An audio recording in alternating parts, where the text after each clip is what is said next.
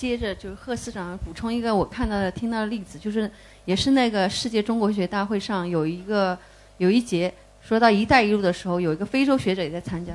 他就说我要提个抗议，这个“一带一路”走啊走啊走啊走，好像世界上所有的大洲都走到了，怎么没到我们非洲呢？他说我们希望着你们能够把这个这个最后的这个红利能够甩到这边去。所以我想这个他们说这个也是非常有切身体会的。那刘刘院长。援助这个事情啊，在国内谈到中非关系是绕不开的一个话题。这么多年来，我出去讲座，大家都会问这个问题。基本就是现在中国还很穷，你干嘛还去撒钱撒到外边啊？是不是都是问这个问题？那刚才这个何市长已经从国家战略角度谈到了，是吧？我从一个经济学角度给他谈一个数字啊，啊，我们也可以从在商言商嘛。其实有一门经济学叫做援助经济学，援助经济学。就是一般来讲，一个发达国家对一个发展中国家实施援助，与其说是援助这个发展中国家，不如说是为自己的今后的发展做一个战略性的投资，而且这种战略性的投资回报率要比真正的商业性的投资大得多。一般认为，世行的标这个研究，呃，你对发展中国家的一美元的援助，最终你得到的回报是一比六。就是最终得到的回报是里边，它会给你，比如说带来你的市场的扩大，这个战略资源的储备，然后呢，你的标准会走出去，你的文化会走出去，你的制度、你的观念会走出去，你的软实力会在对方国家树立起来。所以实际上长期以来啊，中国在对非的援助当中，我们实际上是占的块头是很小的。西方发达国家的这个援助总额，呃，长期以来远远比中国高得多。所以实际上。呃，这个北欧有些国家，像丹麦、挪威、瑞典，很小的国家，它过去长期这么一个小国家，我对非的援助款，呃，规模都很大，呃，规模都很大。所以这个中国啊，现在这个对非的这个援助呢，当然我们很多时候呢，我们援助呢体量跟西方不一样，我们的性质跟西方也不一样。另外呢，我们还是一个基本的看法，就是，呃，我们是在中非战略合作的框架下面。过去叫做穷帮穷，现在呢是中非是一个命运共同体、发展共同体。在过去十五年，两千年中非合作论坛成立的十五年当中，中非贸易额由呃一千一百亿美元，用了十年时间增加到一千亿，用了十二年、十三年时间增加到了两千亿。投资额有几十亿美元，现在可能达到一千亿美元这个存量了。那么这样一个过程呢？也使得非洲在过去十多年当中成为世界经济增长最快的地区。从两千年以来，呃，两千年第一个十年，全球经济增长最快的二十五个国家，有一半以上来自非洲国家。我刚才提到去年一四年，非洲国家还有十四到十五个国家的 GDP 的增长在百分之七左右，百分之六到七左右，是全球经济增长最快的地区。那么这十几年非洲经济快速增长，毫无疑问和中非合作是有直接的关联的。所以现在国际社会一般认为，中国在过去十五年当中对非洲经济增长的贡献力是三分之一以上到一半左右。同样的，非洲经济快速成长起来以后，中国在非洲获得了我们更加广阔的一个外部空间。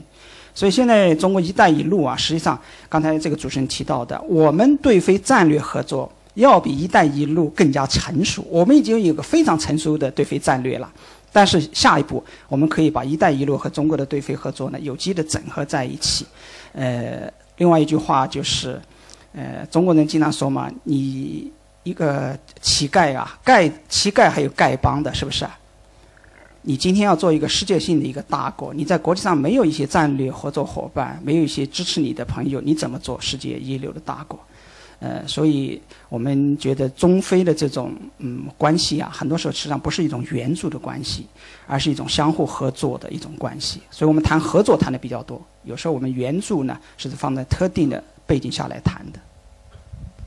啊，说到这些，我的一个感受就是，我们已经从跟非洲非常脚踏实地的合作当中，我们常常说我们要脚踏实地，还要仰望星空。我已经感觉到我们两位。嘉宾已经谈到我们中国的一个战略决策，其实这就是我们仰望星空的一个前瞻性的部署。那所以说到我们今天的一个主题，我今天把这个这次这个讲座的主题定得很宏大，二零六三年的非洲，看似跟我没关系，其实现在从现在的我们交流的这个。这些话题看，已经是很有关系。二零六三年是一个特定的时间，非盟成立一百周年，对吧？所以我想请教两位嘉宾，就是说，在这个二零六三年这个非盟成立一百周年的时候，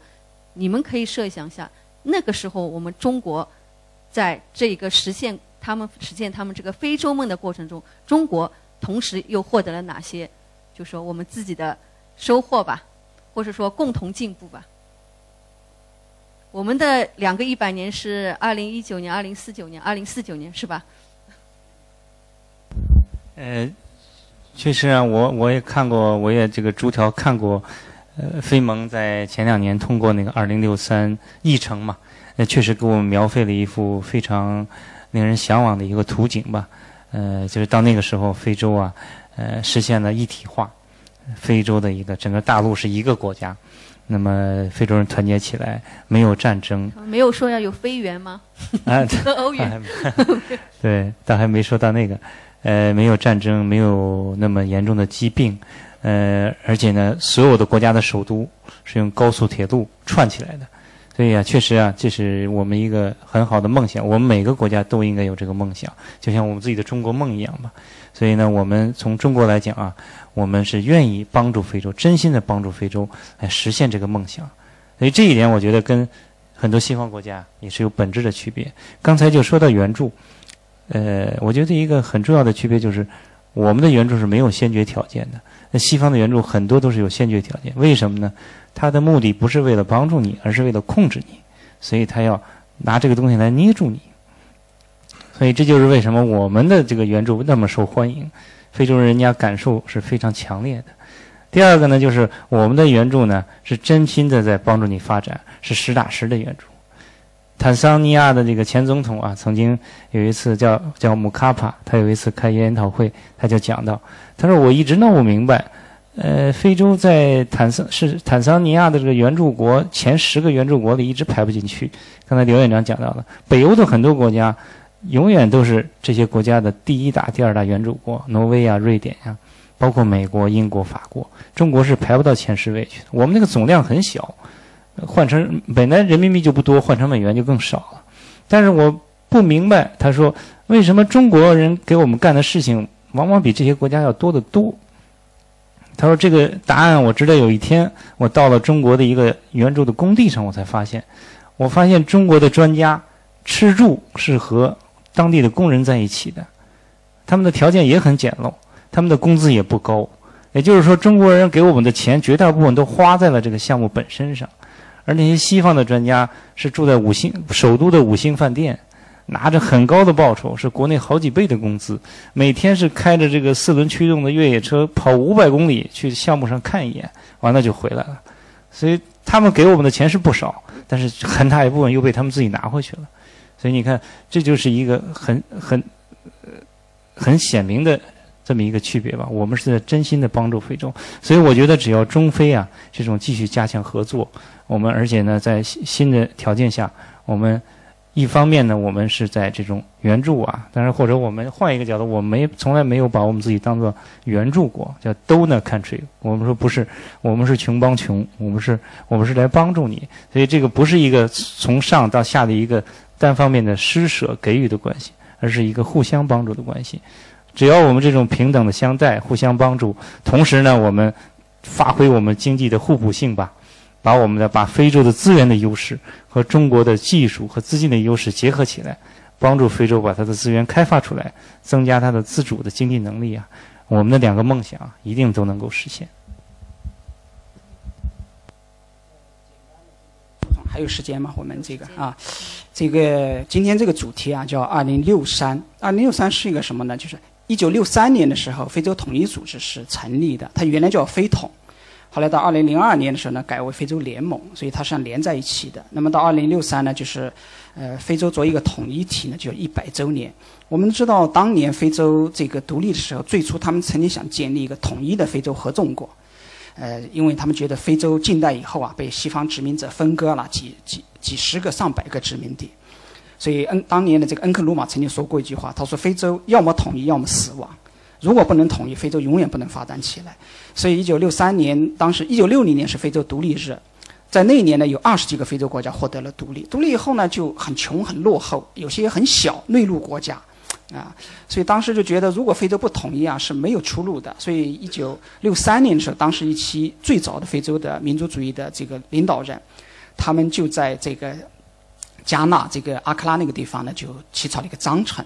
呃，成立了非洲统一组织。这个统一组织在过去几十年是起到非常重要的作用的。虽然他们能力很弱，其中定了一个很重要的标准，就是所有的非洲国家建立以后，这个边界，这个尽管这个边境是当年你们西方人给我们划定的极其不合理，但是我们非洲国家要全部接受。任何非洲国家不允许改变我们的边境，因为如果我们要改变这个边境，那我们永远打仗。就打不完了，这一条啊非常厉害。所以过去这个六十年，你们看非洲啊，没有国家分裂的，除了这个厄里特里亚是吧？这个和埃塞这个分离出去，因为它比较特殊嘛。另外就是后来南南北苏丹，五五十多个国家，六十年基本上没有分裂。那你们看一下世界上很多地方都都分裂了，这是非非洲统一组织的作用。那么它这个在二零一四年就通过了一个二零六三章程。它就是一个非洲统一组织的未来的一个蓝图，它的一目的是什么呢？就是说到二零六三年的时候，这块非洲大陆究竟应该建成什么样的？它是有一个非常宏伟的一个规划的，包含很多很多的内容，当然其中包括了就是妇女的这个地位的提升啊，基础教育啊，还有各个方面的。那么二零六三这个规划呢，有点像我们中国的这个呃两个一百年，是吧？两个一百二零一四。我们到二零四九年呢，就是中华人民共和国成立，就是这个呃一百周年，是吧？这个到那个时候，我觉得中国我们的规划就基本建成一个现代化的国家了。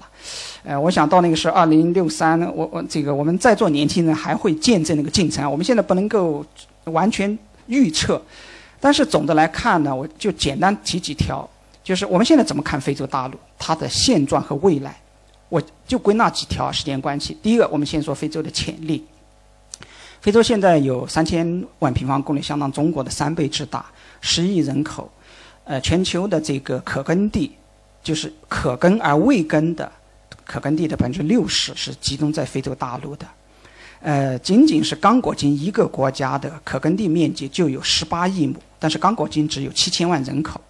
相当于中国的百分之五的人口，但是它的可耕地跟中国是一样的。我们十三亿、十四亿人口有。有这个十八亿亩，而且在减少。刚果金七千万人口，就是这个十十八亿亩。苏丹原来这个国家，它有几千万人口，现在南苏丹分裂出去了，不到一千万人口，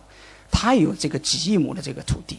啊，这是一个它的这个农业资源极其的广阔。第二呢，劳动力非常年轻，现在非洲百分之六十都是十四岁以下的小孩，而且它的出生率也很高。呃，那么再过二三十年呢，全球很多人口都老化了，非洲的年轻人就很多。这是一个。第三呢，非洲现在是一个正在成长当中的一个市场，它现在有十亿人口，年轻人很多。未来二三十年，大家认为新的这个全球的这个消费市场会逐渐的转移到非洲去。第三个呢，第四个呢，就是非洲新兴的工业化的势头。呃，去年中国的制造业已经占到全球制造业百分之二十二到二十三了。非常大，我们这个制造业全球的百分之二十三，但是五十几个非洲国家制造业只占全球的百分之一点五左右。如果去掉了南非啊几个发达国家呢，将近五十个非洲国家只占全球制造业百分之零点五，几乎可以忽略不计。所以现在呢，就是非洲的工业化的潜力是非常大的。它劳动力那么便宜，资源又很丰富，只要有合适的融资政策和稳定的证据。非洲未来工业化前景非常广阔，所以现在都觉得非洲有点像中国的八十年代初的时候。我们到埃塞俄比亚去看，那就是八四八五年的广州市，到处都是在在兴修水利啊，这个大兴土木啊，在发展起来。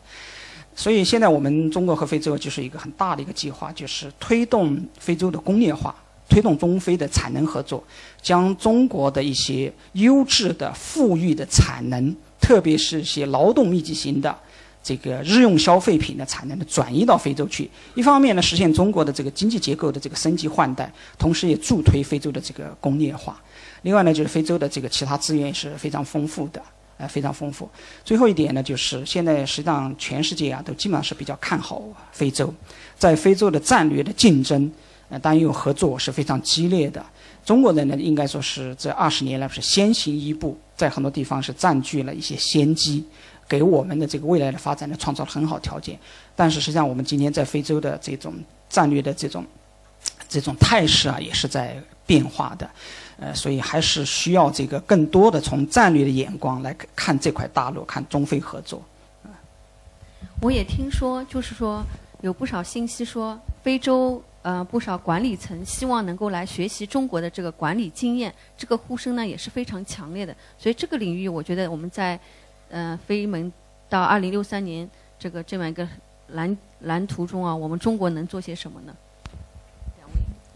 嗯。我接触到的很多非洲的国家的官员呀，现在越来越多的说同样的话，就是什么呢？非中国给了我们希望，中国的发展道路啊，给了我们信心。就是他们，他们也在反思，说几十年前啊，你们的人均 GDP 还不如我们呀，你们的经济还不如我们，你们在改革开放之初，可是就这么短短三十多年，你们现在成了世界第二大的经济体。中国人能做到的，我们非洲人也能做到，因为你们是我们的好兄弟，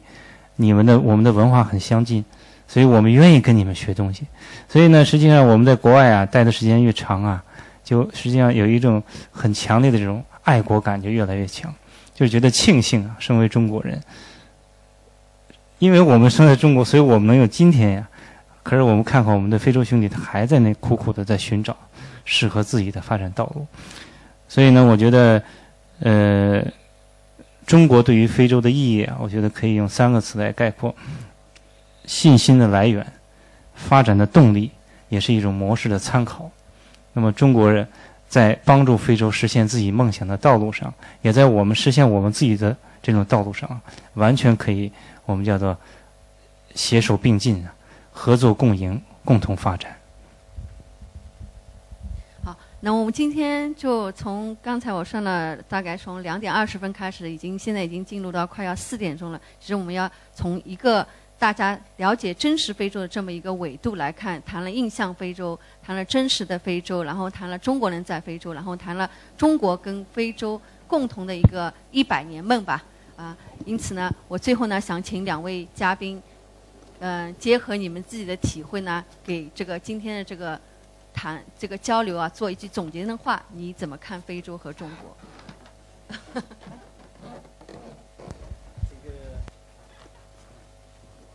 这样说，我个人的啊，这个，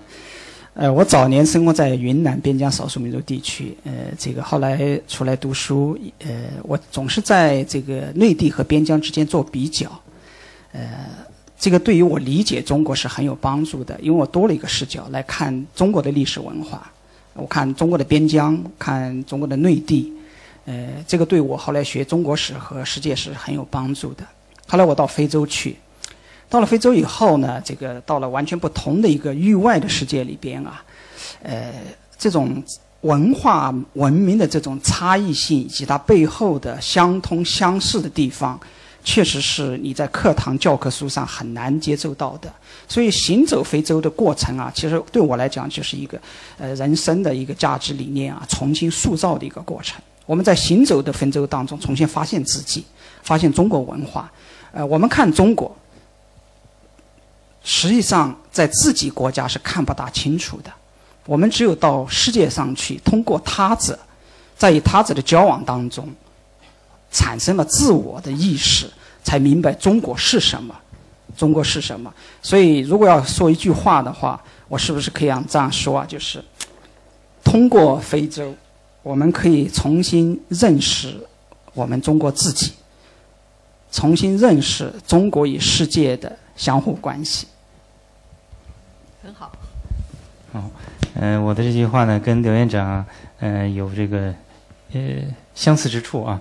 呃，我的这个话就是说，在非洲待的时间越长，你就会越爱这块大陆；在非洲待的时间越长，你就会越爱你的祖国；在非洲待的时间越长，你就会对中非关系的明天越来越有信心。非常感谢两位嘉宾。